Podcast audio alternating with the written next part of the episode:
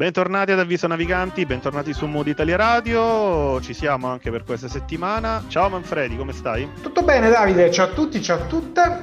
Spero che vi troviate bene qui su Mood Italia Radio. Questa settimana siamo carichi di argomenti e speriamo di affrontarli insieme, ma subito parte la nostra sigla. Esatto, a tra pochissimo.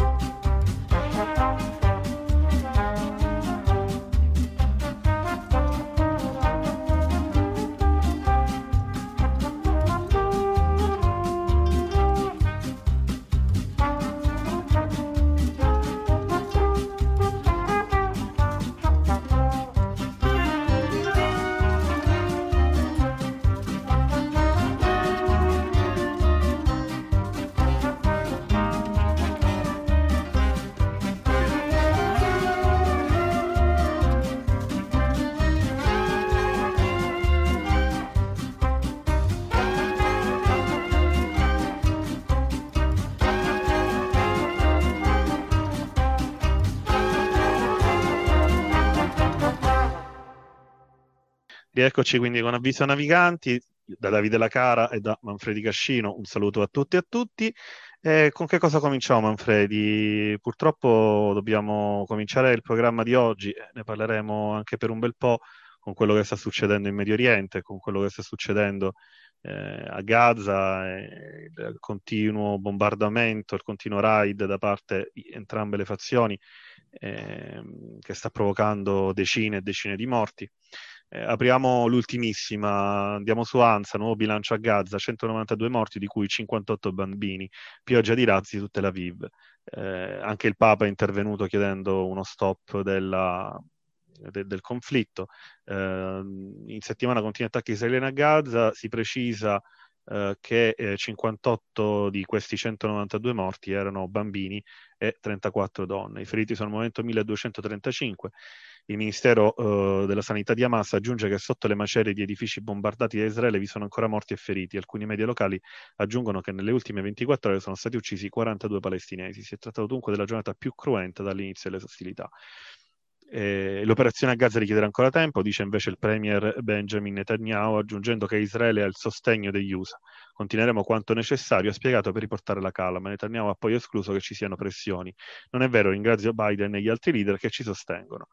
Ehm, le notizie poi eh, si vanno a sommare di incidenti, scontri, eccetera. Insomma, anche Papa Francesco, appunto, come ho detto prima, alla recita della Regina Celi ha lanciato un appello sugli scontri in Terra Santa. Preghiamo affinché possano trovare la strada del dialogo e del perdono. Eh, intervengono anche i leader italiani, in particolar modo il ministro degli esteri Di Maio, devono cessare le violenze e tutti gli attacchi tra Israele e Palestina, i lanci di razzi vanno bloccati, sono inaccettabili. Troppi innocenti stanno perdendo la vita. Anche l'altro rappresentante UE per la politica estera, Joseph Borrell, ha convocato per martedì un vertice straordinario dei ministri esteri dell'UE in considerazione dell'escalation in corso tra Israele e Palestina e del numero inaccettabile di vittime civili chiudo, poi lascio anche un piccolo intervento a Manfredi. Eh, dall'inizio del conflitto da Gaza sono stati lanciati verso Israele 2.900 razzi, ma 450 di essi sono rivelati difettosi e sono caduti all'interno della striscia. Lo rende, lo rende, noto il portavoce militare israeliano. Le batterie Iron Dome hanno intercettato 1150 razzi, altri sono ancora in zone, sono caduti in zone aperte. Nelle ultime 24 ore, secondo il portavoce Israele, ha colpito a Gaza 90 obiettivi di Hamas e della Jihad islamica. Beh, Manfredi, c'è poco da commentare, insomma, eh, il, il, conflitto sta aumentando, le vittime sono sempre di più e eh, tristemente le vittime sono sempre di più donne e bambini che eh, sono chiaramente le vittime collaterali, permettetemi questo, questo orrendo passaggio della guerra. Davide, purtroppo noi eh, ci troviamo a commentare questo tipo di eventi, eh, guerre civili, eventi bellici, e più o meno da quando abbiamo iniziato il nostro programma, la guerra fa parte della storia dell'essere umano e insomma difficilmente ne uscirà a breve. Tuttavia questa volta noi la guerra la vediamo quasi dalla, diciamo, dall'altra riva, perché mentre il Myanmar è una regione lontana su cui l'Italia, l'Unione Europea, eh, in ogni caso comunque i paesi a cui noi facciamo più riferimento non hanno modo di intervenire.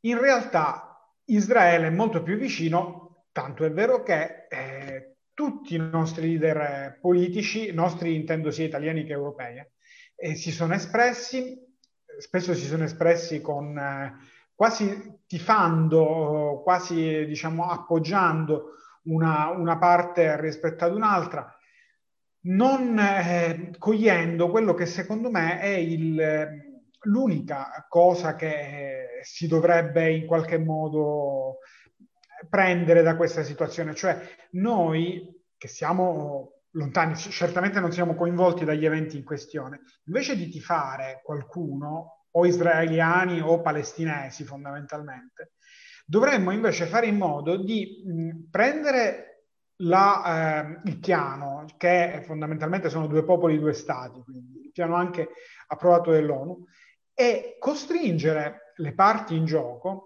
a eh, implementarlo, perché mh, non giriamoci attorno, la situazione fra Israele e Palestina è una di quelle situazioni che fondamentalmente secolari, cioè si combatte in quella regione da anni, se non da secoli, addirittura poi ovviamente ci sono eh, i fanatici islamisti che parlano anche di crociate, cioè quindi stiamo parlando di un millennio fa.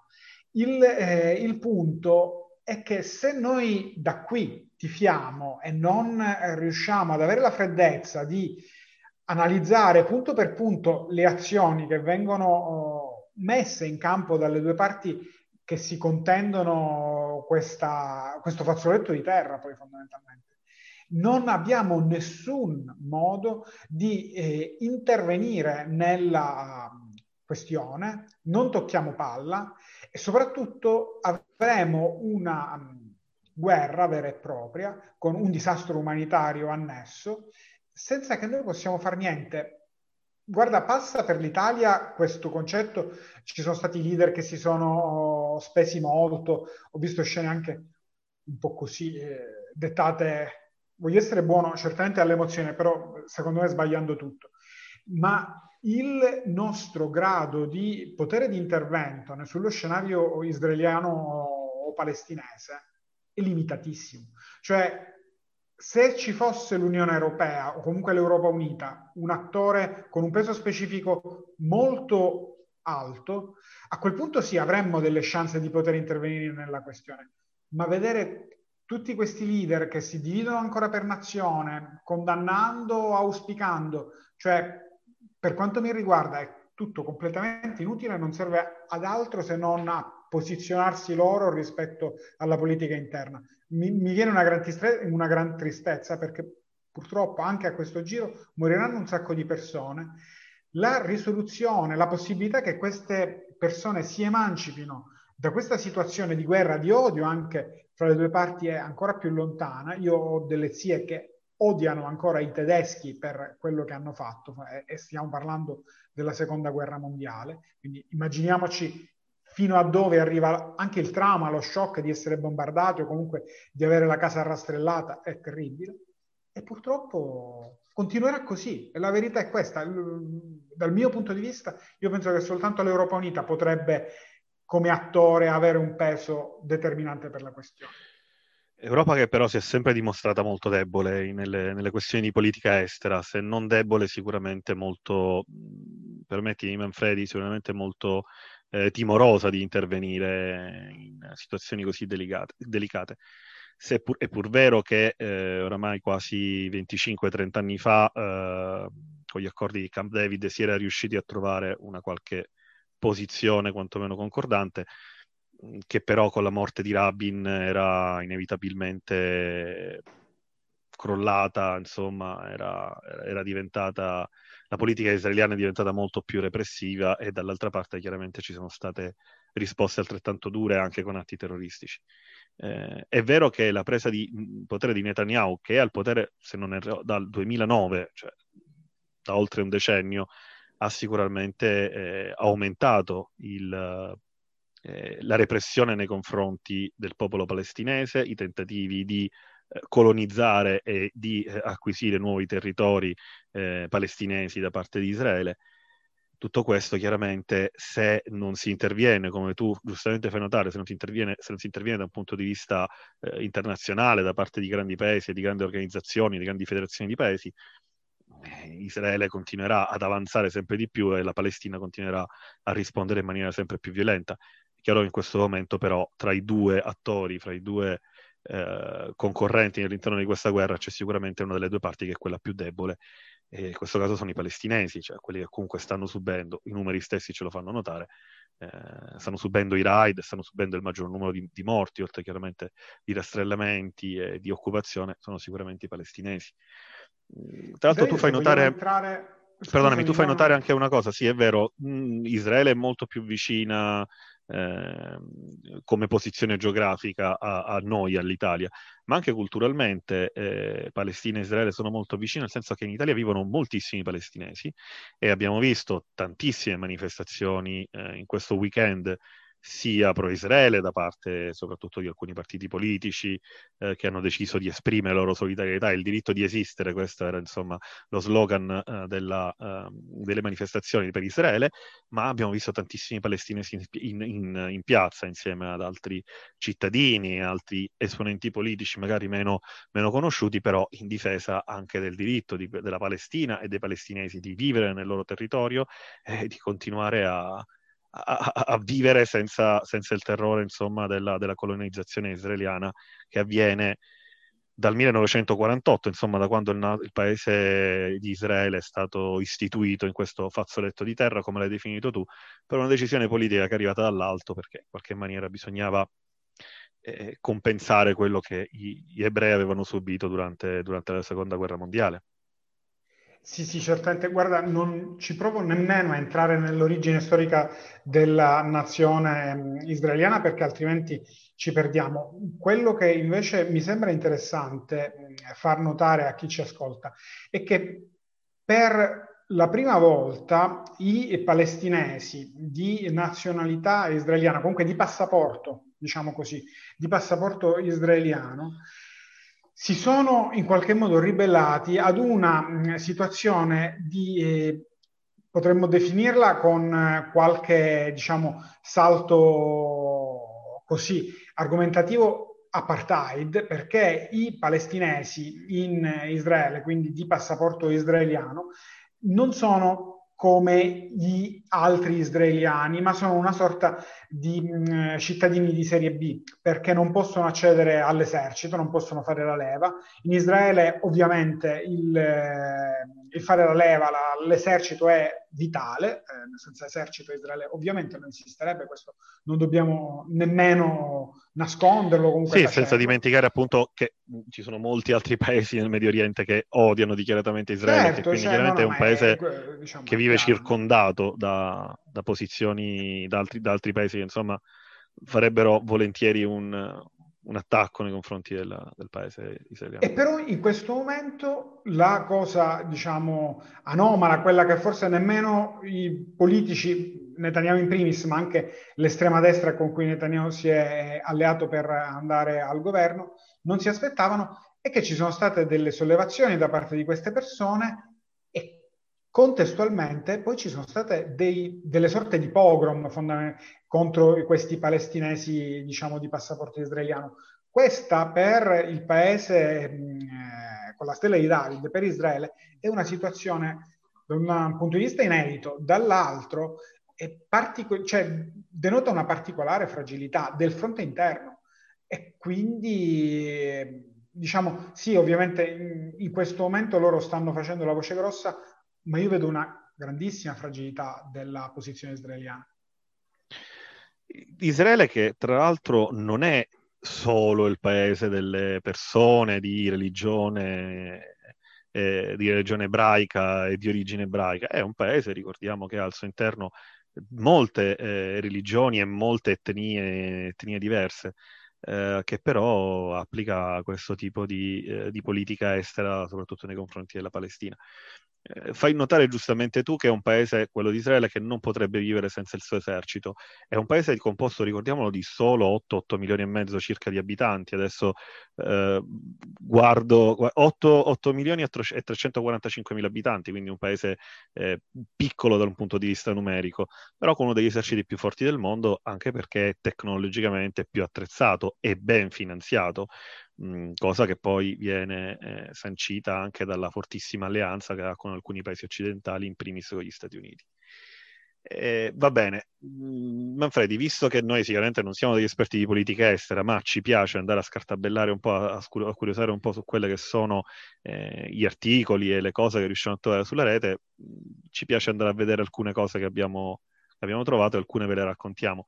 una di queste è un articolo che ho trovato su Rolling Stones ma che in realtà eh, è un tema che viene trattato su, su molti altri giornali, eh, bombe, mem e video su TikTok. Quella di Israele è un'anteprima delle guerre del futuro. L'esercito israeliano comunica con i mem.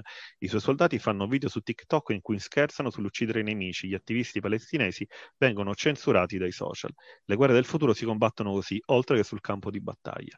Quindi eh, nell'articolo che vi consigliamo chiaramente di leggere, eh, viene evidenziato e vengono riportati ancora alcuni profili di alcuni soldati particolarmente eh, seguiti su, sui social, in particolar modo su quello che va più di moda adesso TikTok, in cui viene raccontata la guerra dal loro punto di vista.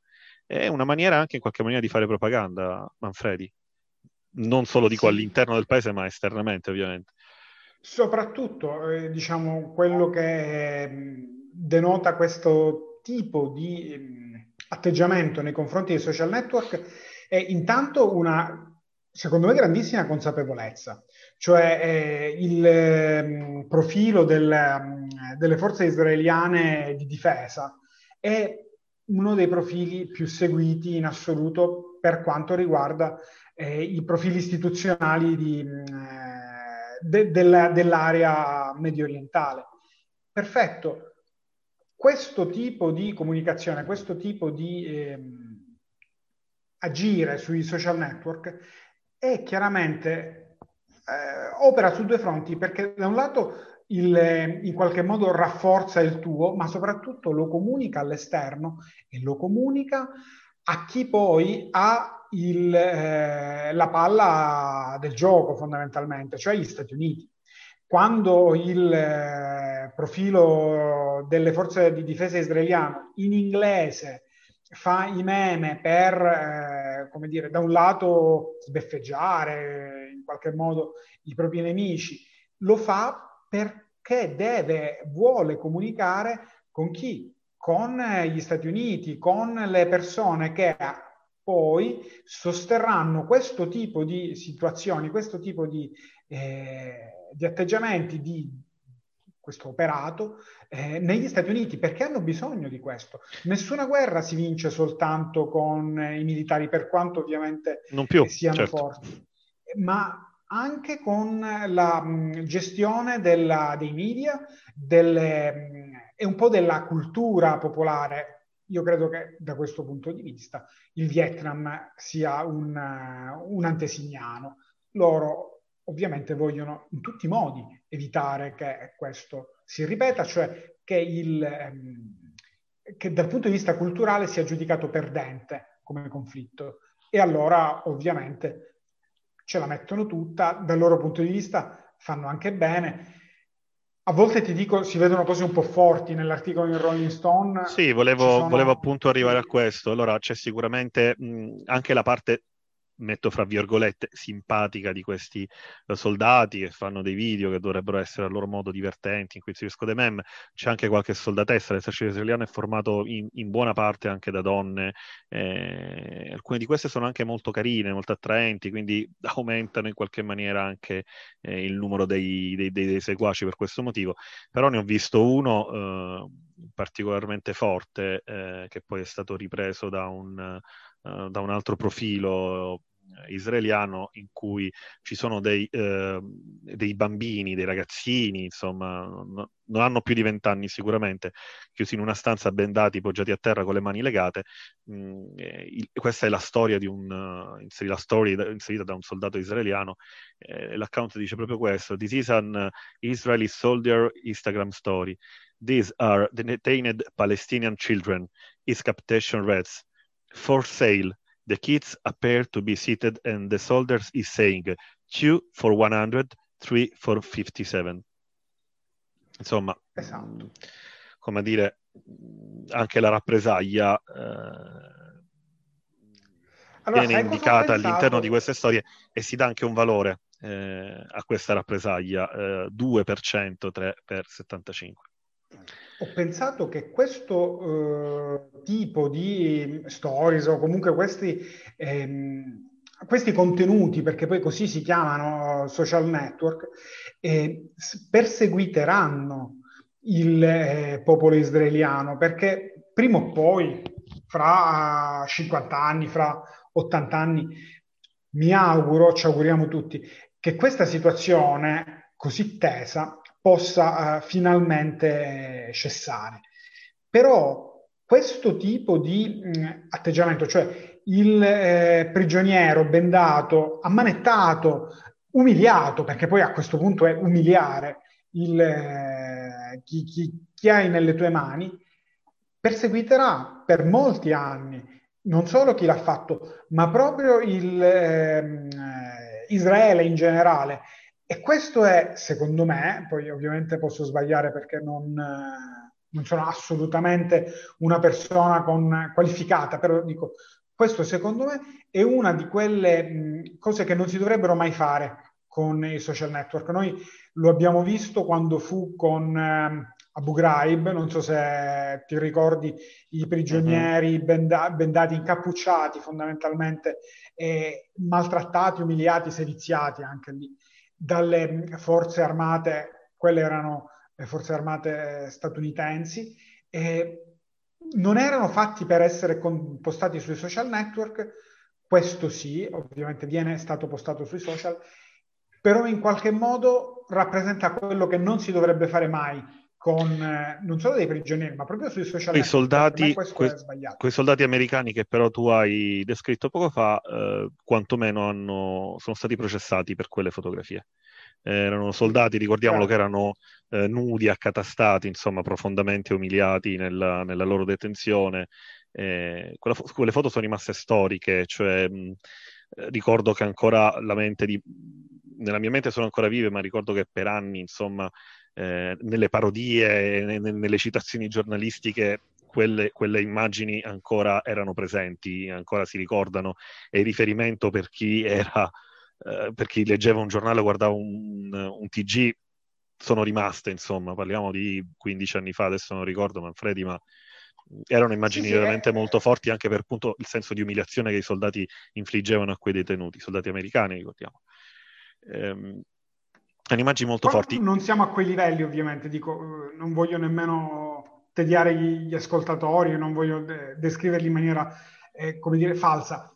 Però ha, quando io, almeno magari è un, un meccanismo che scatta in me, quando vedo una persona prigioniera che comunque viene umiliata e a quel punto sbeffeggiata sui social network, e a me riviene, sì, mi, mi, riviene in testa quel set di fotografie. A cui aggiungiamo chiaramente la, la questione comprendeva anche le torture perché appunto uomini nudi in un ambiente malsano eh, accatastati uno sull'altro evidentemente era anche una forma di tortura non solo di umiliazione ecco non si limitava soltanto a quello c'erano anche le torture fisiche di cui poi vennero accusati eh, beh, la stessa cosa è successa nel caso degli italiani in Somalia qualche anno fa una ventina di anni fa, erano gli anni 90 se non ricordo male, eh, in cui eh, c'erano le foto di un soldato italiano che eh, collegava una batteria di, eh, di, automobile ai testicoli di un prigioniero.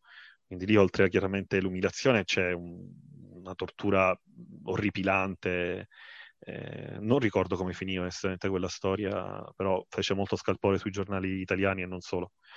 Mm, continuando, perdonami Manfredi, continuando sulla questione TikTok, co- su Israele ci rimarremo ancora per un pochino, su Israele e Palestina ci rimarremo ancora per un pochino. Eh, Ansa.it, eh, notizia di 29 eh, dicembre 2020, io la riprendo solo ora. Eh, perché è collegata chiaramente. Israele, Netanyahu irrompe su TikTok, successo immediato. Voto vicino e già spadroneggia su Facebook, Instagram e Twitter.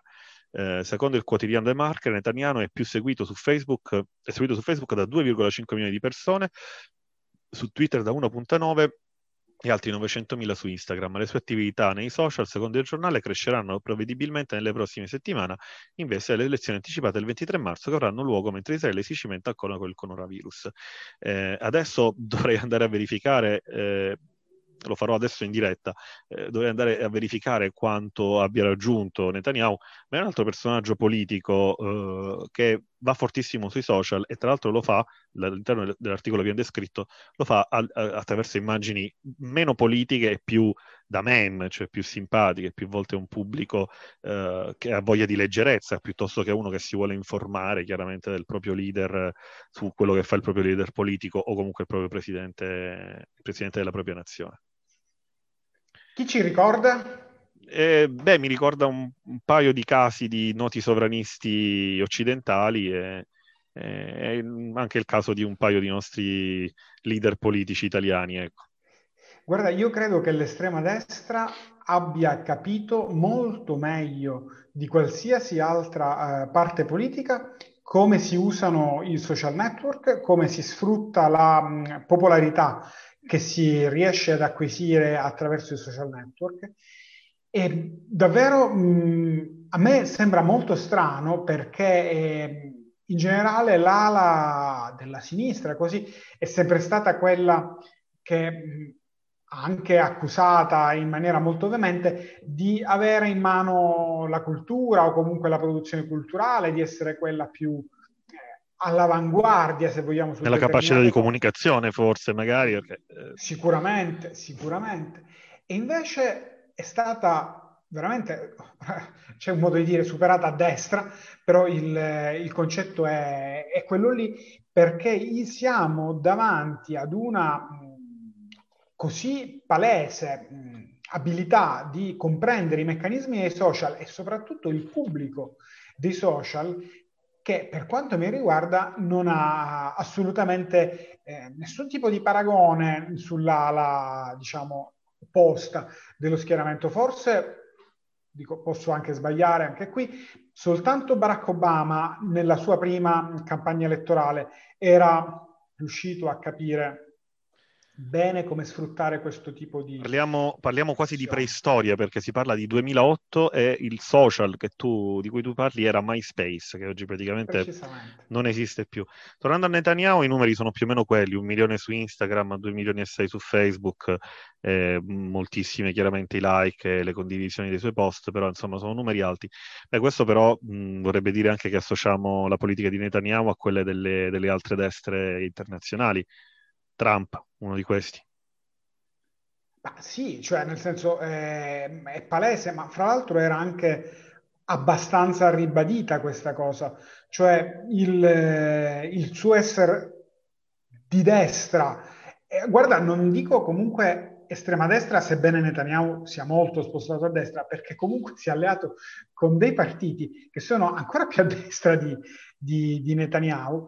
E, ehm, e voglio dire, è assolutamente nella maniera più totale, ha tutta una serie di atteggiamenti che sono quelli dell'estrema destra da sempre, cioè la ricerca di uno spazio più grande dove andare a stabilirsi, quindi appunto le colonizzazioni, il non rispettare gli eh, accordi che vennero fatti all'indomani dell'assegnazione mm, dello Stato di, di Israele. E, voglio dire, nel 2020 Israele ha avuto 17 risoluzioni da parte dell'ONU dove veniva redarguita per il suo operato in, in terra palestinese. Cioè, quindi stiamo davvero parlando di qualcosa che non è che la immaginiamo noi perché siamo boh, buonisti. C'è un problema, tant'è vero che ovviamente è scoppiata la, la guerra, c'è stato il bombardamento di Gaza, ne stiamo parlando per questo. Avevamo tra l'altro parlato altre volte, avevo suggerito questo, questo testo, mm, scusate questa digressione, si chiama Fascisti d'America di Federico Leoni, che è il vice direttore di, eh, di Sky TG24, che ha raccontato eh, come le destre americane eh, sono riuscite a entrare profondamente nel tessuto eh, de- de- degli utenti di internet e a creare anche una rete fondamentale poi anche per le elezioni di Trump e per la diffusione dei propri contenuti. Eh, questo evidentemente è stato colto anche da alcuni politici come Netanyahu, cioè il valore importantissimo che hanno i social eh, per, eh, per, il controllo della, della, comunicazione per una certa parte politica e, e di come insomma siano andati un po' fuori dai temi per comunque acquisire, eh, acquisire, consenso del proprio social. Nel senso, Netanyahu inizialmente ha postato appunto immagini divertenti, poco politiche, per acquisire sempre più like, per acquisire sempre più visualizzazioni che poi chiaramente gli permettono anche di diffondere i propri messaggi, i propri messaggi politici. Mm, tornando alla questione israelo-palestinese vera e propria, c'è una cosa che abbiamo visto, un video che è girato moltissimo in, in questi giorni eh, soprattutto intorno all'11 di maggio, 10-11 di maggio, quando sono ricominciate profondamente e violentemente, eh, sono, sono cominciati gli scontri e i bombardamenti, ed è questo video in cui, in cui si vedono eh, gli israeliani che festeggiano con tanto di bandiera, saltando, eh, urlando eh, davanti a edifici in fiamme. E leggo da Mem della Terza Repubblica, che è un sito eh, che è una pagina Facebook che solitamente si occupa di satira italiana, ma che ha postato questa cosa. Eh, mentre piovevano bombe sui palestinesi, un gruppo di israeliani ballavano e cantavano per il Jerusalem Day davanti a un incendio. La canzone che cantano in coro durante il rogo della spianata delle moschee, scusate, è, è Imach Shemo, spero di averlo detto giusto, eh, tradotto possa il loro nome essere cancellato. Una canzone che parla di vendetta ed è tratta da un verso del libro dei giudici contro i filistei, popolo da cui prende il nome la Palestina. Questa canzone ormai è diventata un inno d'odio dell'estrema destra israeliana contro il popolo palestinese. Nel frattempo, almeno 30 palestinesi, di cui 17 bambini, perdevano la vita. 700 i feriti durante gli scontri a Gerusalemme. Fonte video, Instagram, aprite il cervello. Questo era eh, questo chiaramente succedeva mh, mm, quasi una settimana fa. E, immagini, immagini, molto forti, mh, mm, datele a vedere, insomma, vanno, vanno viste. Tra l'altro, un'altra delle cose, a proposito di comunicazione, un altro degli obiettivi sensibili che sono stati bombardati in questi giorni dagli israeliani era appunto, era appunto le sedi della, dei, dei, dei, giornali di Al Jazeera che trasmettevano dalla, dalla striscia di Gaza proprio per stoppare le comunicazioni e le informazioni che arrivavano da quell'altra parte politica. Quindi, come giustamente hai fatto notare tu, Manfredi, e come giustamente stiamo facendo notare, la comunicazione in tutti gli aspetti, anche quelli social, anche quelli più apparentemente leggeri come TikTok, è un aspetto fondamentale anche per queste guerre, per queste nuovissime guerre. Beh, Manfredi, che ti posso chiedere ancora?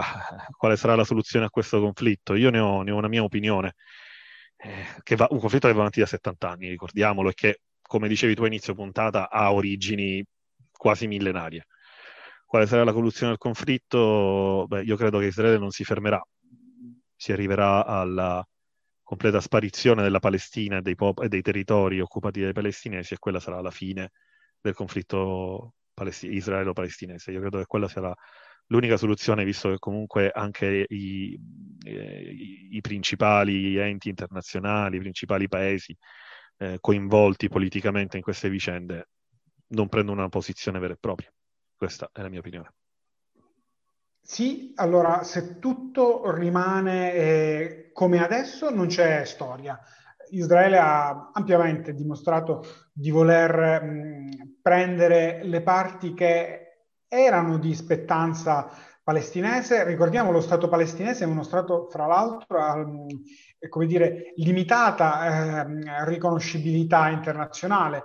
Non, non, lo hanno riconosciuto tutti eh, gli stati presenti all'ONU, non, sono 135 soltanto gli stati che lo hanno riconosciuto, noi non ci siamo, fra l'altro, eh, fra mh, chi ha riconosciuto lo Stato palestinese, però il, il discorso è questo, cioè io non voglio essere così pessimista come sei tu, perché credo che mh, alla fine di questa ondata di eh, estrema destra le cose si potranno eh, ristabilire.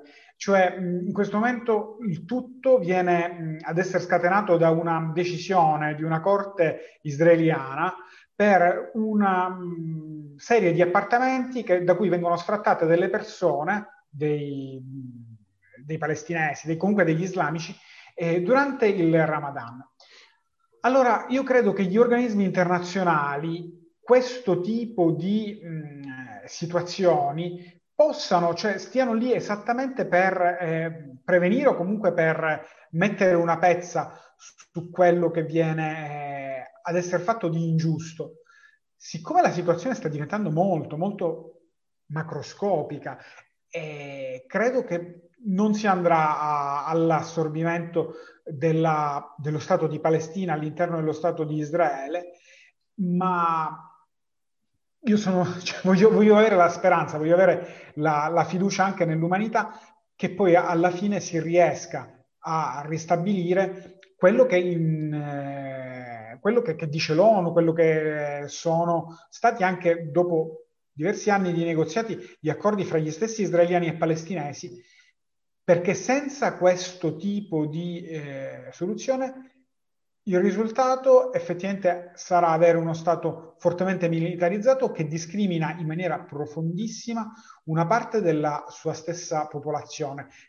Non sono, non sono cose che io vorrei vedere nella maniera più totale, però bisogna anche dirlo, se non ci sono degli attori in grado di fare rispettare queste decisioni a Israele, nulla si potrà fare. Cioè, davvero stare a parlare soltanto è... non serve, ovviamente, è chiaro, palesemente. Voglio chiudere l'argomento con una domanda che ti pongo, che in realtà ha una, una mia opinione all'interno della domanda stessa. Eh, si sta attuando una vera pulizia etnica all'interno di, del conflitto? Eh, sarà quella forse la soluzione? Dunque, questa è una di quelle domande... Perdonami, non soluzione perché forse è, è, posta male. Sarà quella la fine del conflitto vero e proprio? Eh, no, no, io credo che non sia possibile. Cioè, non, eh, ovviamente è nelle, diciamo, nelle umane corde fare questa cosa perché già è successo, però non credo che sia materialmente possibile attuare una pulizia etnica nel, diciamo, nel contesto moderno è, in, è così vicino al, all'Occidente. Cioè lo fa la Cina, vabbè, è un discorso molto più lontano, con un peso economico molto diverso. È stato fatto in molti altri paesi del mondo.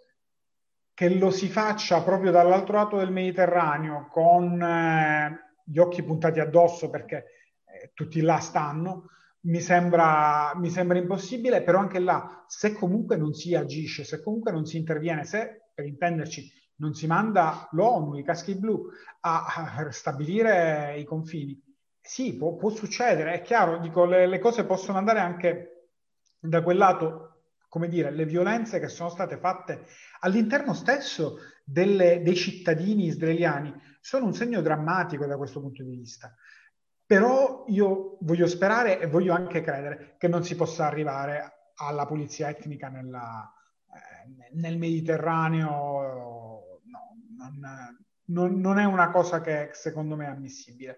È spaventoso pensarci perché dà l'idea di dove siamo arrivati, ma voglio davvero, davvero sperare che ci si riesca a fermare prima e che le persone coinvolte ovviamente riescano a fermare la spirale, perché c'è, è vero. Va bene, Manfredi, facciamo una piccola pausa e torniamo con altri argomenti prima, prima di chiudere. Fra pochissimo.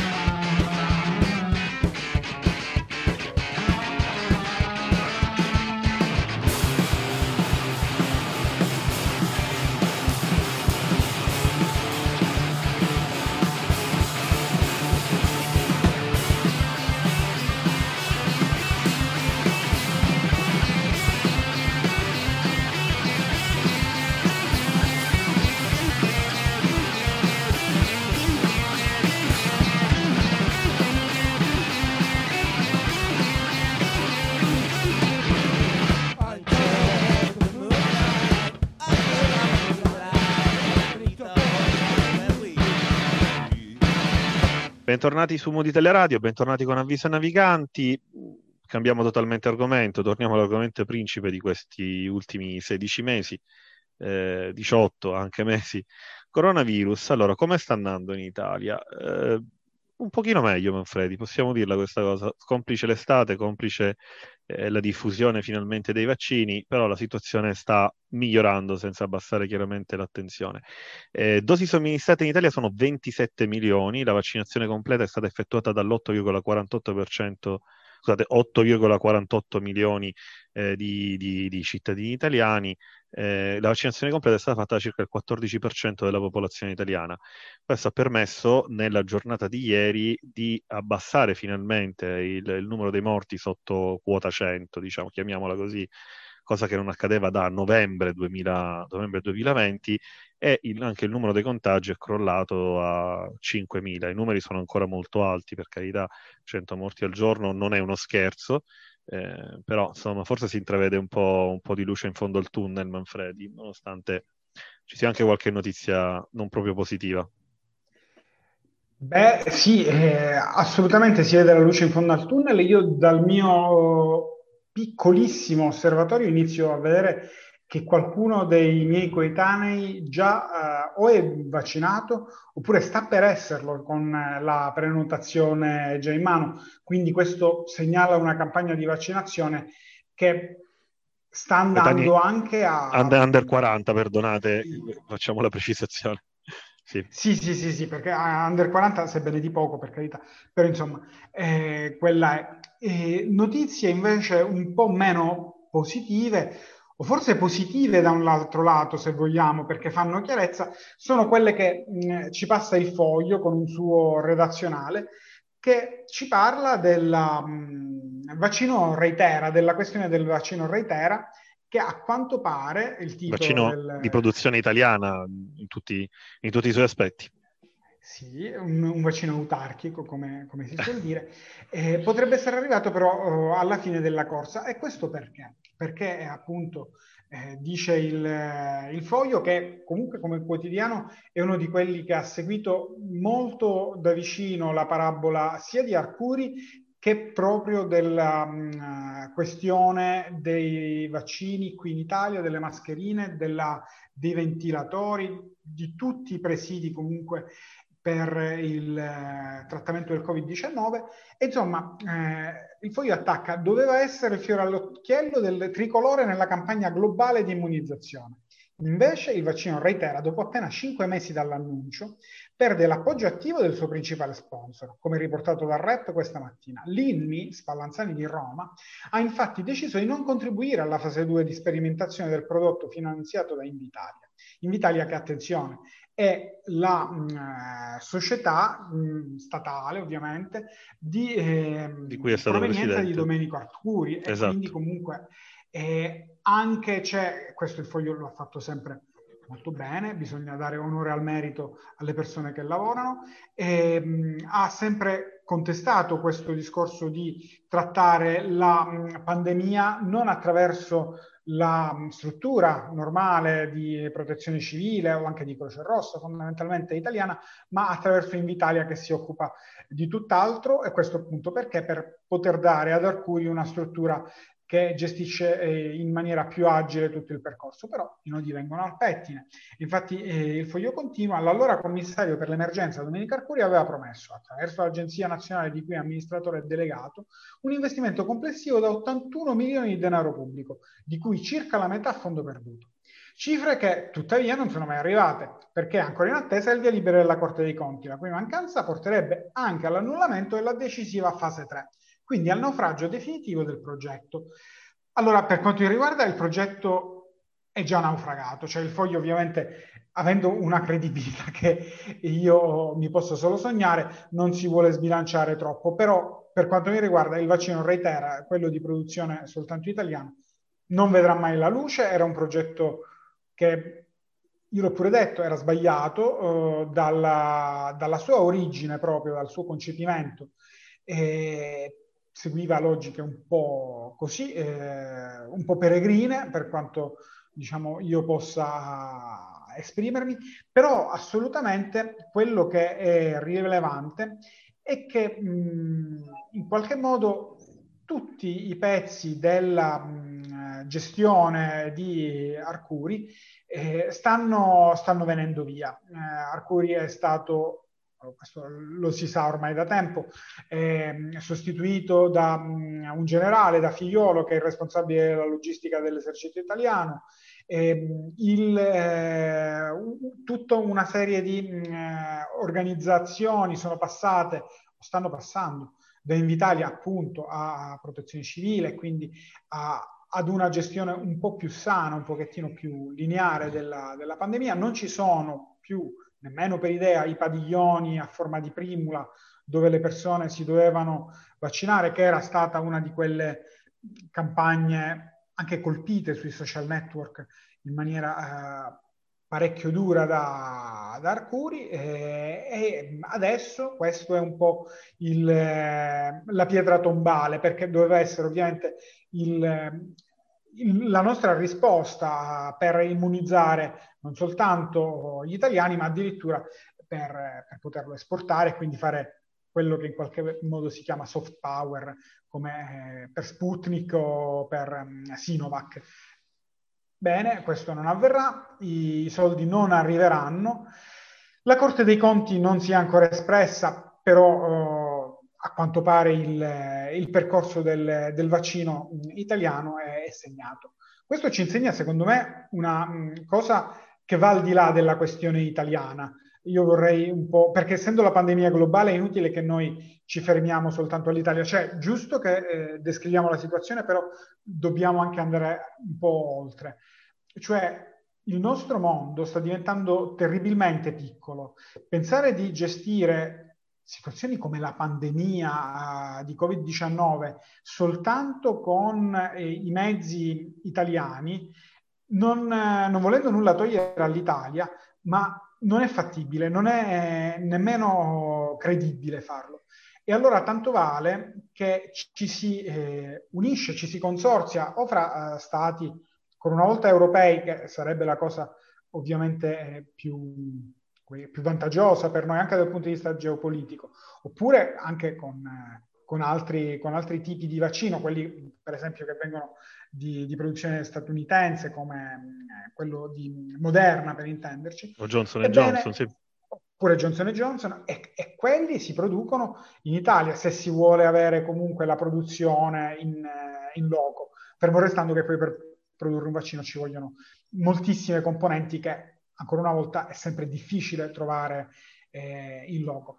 Bene, questo tipo di impostazione che ancora una volta viene considerata come prestigiosa per, eh, per un paese come se fossimo a inizio Novecento, si rivela invece fallace, cioè il, il mondo, sorpresa sorpresa, è cambiato da un secolo a questa parte, non è più possibile né pensabile fondamentalmente, tranne che alcuni, eh, avere una, una, gestione di questo tipo, autarchica, di qualcosa come il vaccino, ed ecco che poi i nodi vengono al pettine, cioè il tempo, il denaro che si è eh, utilizzato per fare questo tipo di operazione poteva essere impiegato in maniera certamente più proficua e vantaggiosa andandola a collocare su altre partite. Eh, però, insomma, c'era Arcuri e voglio dire... Questo, questo, di Arcuri, tra l'altro, non è il primo, non sarà anche l'ultimo dei suoi fallimenti. Eh, devo dire che eh, il, la scelta di, di, di, cambiare governo e di cambiare gestione e commissariamento e commissario, scusate, eh, della, uh, della, della pandemia al commissario dell'emergenza, insomma, ha dato i suoi frutti. Eh, effettivamente il piano vaccinale ha subito un'accelerata, un'accelerata importante, il che dimostra, insomma, che evidentemente c'era un problema nella precedente gestione. Senza dimenticare, Manfredi, che eh, c'è un'indagine per peculato su, che pende su Arcuri in cui sono coinvolte diverse persone per la gestione e l'acquisto delle mascherine nella primissima fase di, eh, sì, di, sì. Di, di, di, emergenza, cioè la, la, primavera 2020, febbraio, marzo-aprile 2020. Marzo-aprile 2020. Eh, Assolutamente. Una cifra anche vedrà... piuttosto importante, eh, 1 milione e 25, 1 milione, 25 no. miliardi di euro, 800 milioni di mascherine che furono acquistate dalla Cina e che erano non solo a un prezzo maggiorato, ma anche eh, erano presidi sanitari insufficienti, cioè non, non idonei per quello che dovevano essere utilizzati la gestione di Arcuri è stata, a mio avviso, disastrosa e ci sono anche degli aspetti oscuri che non sono solo dovuti all'incompetenza, ma anche a cose che poi chiaramente verranno stabilite in termini in sede di, di giustizia. Vedi Davide, bisognerà vedere perché Arcuri gode di uno scudo penale comunque per questo tipo di, di situazione. Vedremo che tipo di, di, scudo avrà perché io faccio come dire, un, un mea culpa non lo so, non, non, non, sono stato in grado di capirlo, la verità è questa, e, il, eh, e però viene anche in qualche modo sempre esibito questo scudo penale del commissario, beh, a questo punto penso sia inevitabile che si andrà a processo, vediamo che cosa succede. Sì, al di là appunto di quelle che sono le sue responsabilità personali e tutta la macchina che è difettata, è chiaro che lui è stato il terminale ultimo uh, della gestione, ma eh, la gestione è stata fatta da diverse persone. Vedremo, vedremo, come andrà a finire questa storia. Intanto che il, il, piano vaccinale abbia assunto un tono e un'accelerata completamente diversi rispetto a prima, sono sicuramente note positive. Chiaro, poi il banco di prova vero e proprio sarà il prossimo autunno, vedremo, vedremo come stiamo andando, perché adesso si va verso le riaperture, i contagi e i decessi per fortuna calano però non ci culliamo sugli, erro- sugli allori, vediamo, ricordiamoci l'estate scorsa, insomma, vediamo che succede. Cambiando di nuovo argomento, andiamo su una notizia che ha fatto molto scalpore, ma che abbiamo visto non essere esattamente così. E ci riferiamo a quella del TG1 eh, che informava, la, la, eh, informava, durante il suo telegiornale relativamente a un'indagine che riguardava la famiglia di Renzi. La gaffa del TG1 sui genitori della sorella di Renzi rinviata a giudizio, che non è una gaffa. Per farla breve, c'è un video in cui si annuncia eh, la Procura di Firenze ha chiesto l'invio a giudizio dei genitori della sorella di Renzi, che detta così chiaramente sembra, scusate il francesismo, una cazzata, nel senso i genitori di Renzi sono anche i genitori della sorella di Renzi, sono anche i genitori di Renzi. Ecco però, caro Manfredi, la cosa è molto sottile perché l'annunciatore ha detto non i genitori della sorella di Renzi, ma ha detto i genitori e la sorella di Renzi, che è una cosa un pochettino diversa. E quindi in questo caso andiamo a difendere il TG1. Il TG1 non ha preso una cantonata, ha detto giusto, è stato frainteso. E questa volta il sito bufale.it corregge, bufalo.net, scusate, corregge e ci restituisce una situazione giornalistica tutto sommato normale, in cui effettivamente l'indagine riguarda la famiglia di Renzi e non una, i genitori della sorella di Renzi. Stavolta ce l'abbiamo fatta, Manfred. Beh, meglio così, dai, alla fine non, non sempre, non per forza bisogna andare a, ad attaccare il, il, lavoro dei giornalisti. Noi a volte lo abbiamo fatto quando, quando c'era Giustamente, fatto, però, aggiungo avanti. giustamente. Eh, diciamo, eh, sì, esatto. Questa è una, una, di quelle volte in cui non, non è così e, e, va bene anche, e va bene anche così. Cioè, speriamo bene, anzi, che sia sempre, sempre di più questo, questo nostro eh, voler in qualche modo anche stare vicini ai, ai, giornalisti della RAI che in qualche modo eh, non sempre riescono a, a, fare il loro lavoro con, eh, con serenità. Allora, siamo in conclusione, Manfredi. Noi lunedì prossimo non ci vediamo perché? Perché faremo la puntata speciale, eh, come l'abbiamo fatta il 25 aprile, questa volta la dedicheremo al, 25 ma- al 23 maggio, non la festa di liberazione, ma eh, la giornata della legalità, Manfredi la giornata della legalità che eh, per me che sono palermitano ha un eh, valore particolarmente alto perché è la giornata in cui ha perso la vita Giovanni Falcone con eh, Francesca Morvillo, con eh, gli agenti della loro scorta. E, e insomma è stato anche il, il punto di non ritorno di una, di una certa politica mafiosa che ha avuto poi nella strage di Borsellino un altro dei, dei suoi capitoli più sanguinosi. E io sono particolarmente contento che faremo questo, questo tipo di, di esperimento, questo, questa puntata, perché è mh, importantissimo non solo tenere vivo il eh, ricordo di Giovanni Falcone, di quello che ha fatto, di cosa è eh, la mafia, di come si può eh, in qualche modo contrastarla e sconfiggerla, che sono ovviamente due cose eh, diverse, però è anche mh, bello che questo tipo di, di giornata sia, sia, così sentita, ci siano così tante diciamo, personalità in campo che considerino ancora oggi una, una giornata, un anniversario importante da ricordare. E, e beh, speriamo che che non sia appunto l'ultima volta che facciamo un esperimento di questo tipo perché si preannuncia davvero davvero molto interessante. In realtà mi permetto di dire che in un altro canale, ma con Manfredi abbiamo fatto questa giornata identica con altri ospiti, eh, ricordando appunto quella che non è tanto la commemorazione della strage di Capace avvenuta appunto il 23 maggio del 92, ma è diventata per fortuna eh, in qualche modo una giornata in cui eh, si ricordano sicuramente tutte le vittime di mafia, ma soprattutto eh, si eh, combatte un certo tipo di mentalità, un certo tipo di politica che è quella, eh, che è quella mafiosa, in cui insomma lo Stato, eh, quello italiano, vuole dare un segnale forte di una mentalità e di, una, di un percorso diverso, di una capacità di, di vivere la vita ripeto, non solo quella dei siciliani, ma in generale quella di tutto il paese in maniera diversa. La giornata in cui si combattono tutte le mafie, non solo quella degli assassini di Falcone e non solo quella degli assassini di Borsellino.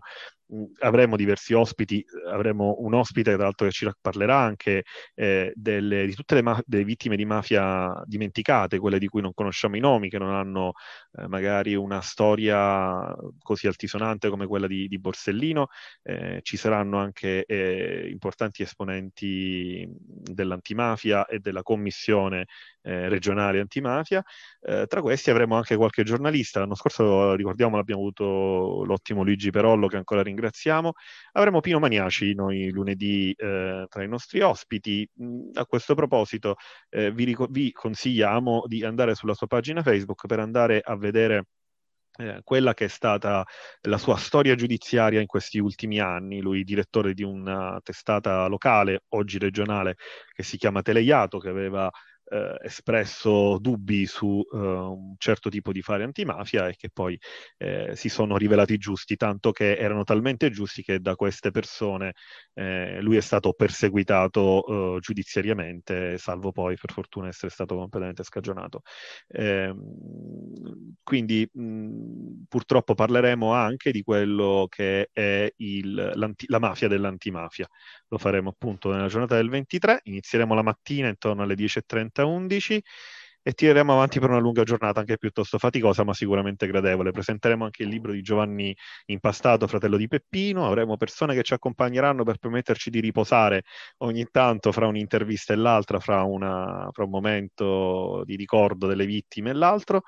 E insomma, Manfredi, ci vediamo noi domenica adesso, domenica mattina qui su Mood Italia Radio. Esattamente, ci vediamo domenica mattina, però eh, vorrei invitare le persone che ci seguono a seguire anche i nostri profili social di Mood Italia Radio perché potranno avere in qualche modo delle mh, anticipazioni eh, su quello che poi andremo a fare la domenica. Bravissimo Manfredi, perché io lo dimentico sempre e il caro direttore Nini Ricotta difatti mi rimprovera di non ricordare mai i nostri social dove potete andare a trovare tutte le informazioni o il nostro podcast su Spotify in cui potete andare a riascoltare sia Viso Naviganti che tutti gli altri programmi di Modo Italia Radio. Va bene, allora da Viso Naviganti e da Davide La Cara è tutto. Un saluto anche da Manfredi. Caccino, è tutto. Ci vediamo domenica mattina. Ciao a tutti. A domenica, ciao.